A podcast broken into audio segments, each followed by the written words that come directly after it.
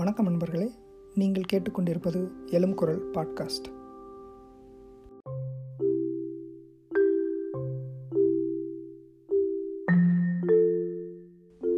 சிறுகதை என்ற பகுதியில் இங்கு நாம் கேட்கப் போவது கதையின் பெயர் நியூயன அடைப்புக்குறிக்குள் சுயமரியாதை. எழுதியவர் வைரமையில் சா.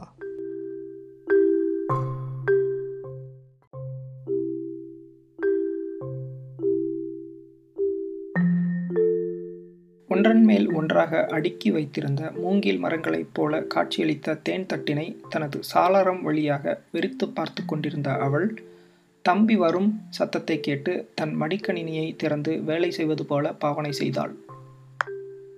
தம்பி உள் வந்ததும் அவளை கண்டுகொள்ளாமல் தன் கைபேசியில் கவனத்தை செலுத்தினான். தன் அறைக்குள் சென்று கதவை மூடிய அவன் சில நொடிகளுக்கு பின் சற்று திறந்து, உனக்கு சேர்த்து தான் சாப்பாடு சொல்லியிருக்கேன், அதில் 3 பேரும் சாப்பிடணும், ஞாபகம் வச்சுக்கோ என்று கத்தினான். சில நிமிடங்களுக்கு பின் தம்பி அறைக்கு சென்று வினவினாள், இளங்கோ ஐயா கிட்ட நான் வரைஞ்ச படத்தை எல்லாம் காமிச்சியா, என்ன சொன்னார்? நான் இன்னைக்கு வேலையில் எதுவும் சரியாக நடக்கலாங்கிற கோபத்தில் இருக்கேன், தயவு செஞ்சு சாப்பிட்டுட்டு பேசிக்கலாம் என்று பதிலளித்தான். அவர்கிட்ட காமிச்சியா இல்லையா அப்படிங்கிறத மட்டும் சொல்லு என மீண்டும் சற்று ஓங்கிய குரலுடன் கேட்டாள். காட்ட மறந்துட்டமா, போதுமா, உனக்கு எப்பவும் வேலை மட்டும்தான் நடக்கணும் என்றான். கதவை வேகமாக மூடிவிட்டு தன் அறைக்குள் விரைந்தாள். கதவு மணி ஒலித்தது. குளித்து கொண்டிருந்த தம்பி கதவை திறக்குமாறு அவளை வேண்டினான். உணவு கொடுப்பவர் உணவை கொடுத்துவிட்டு திரும்பினார். 8 சரி பகுதிகளாக வெட்டப்பட்டிருந்த பொதியப்பத்திலிருந்து 3 துண்டுகளை முடித்துவிட்டு மீதத்தை குளிர்பதனப்பட்டியின் மேல் வைத்தாள். பின்னர் தன் மடிக்கணினிக்கு திரும்பி அவளுக்கு பிடித்தமான சொல்லிசை பாடல் பட்டியலை வலையொலியில் சொடுக்கி தன் வரைபட வேலையை தொடங்கினாள். உணவு பெட்டியை பார்த்து கொந்தளித்த அவன், 3 துண்டு நீ சாப்பிட்டன்னா நாங்கள் எப்படி அதை சரிபாதியாக சாப்பிடுவது என்றான்.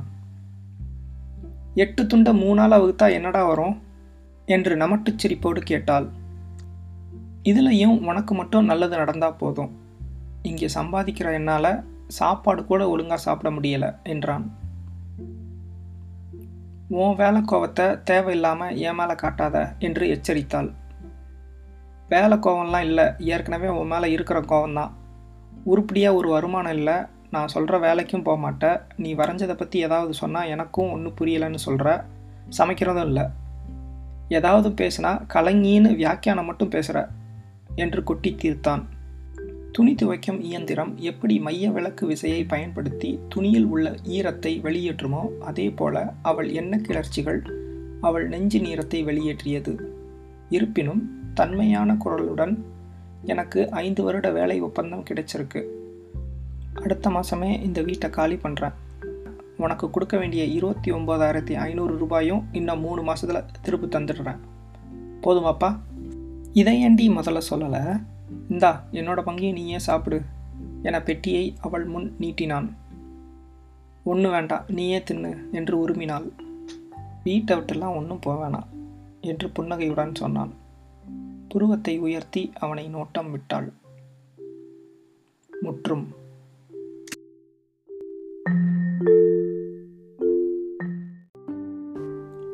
நன்றி.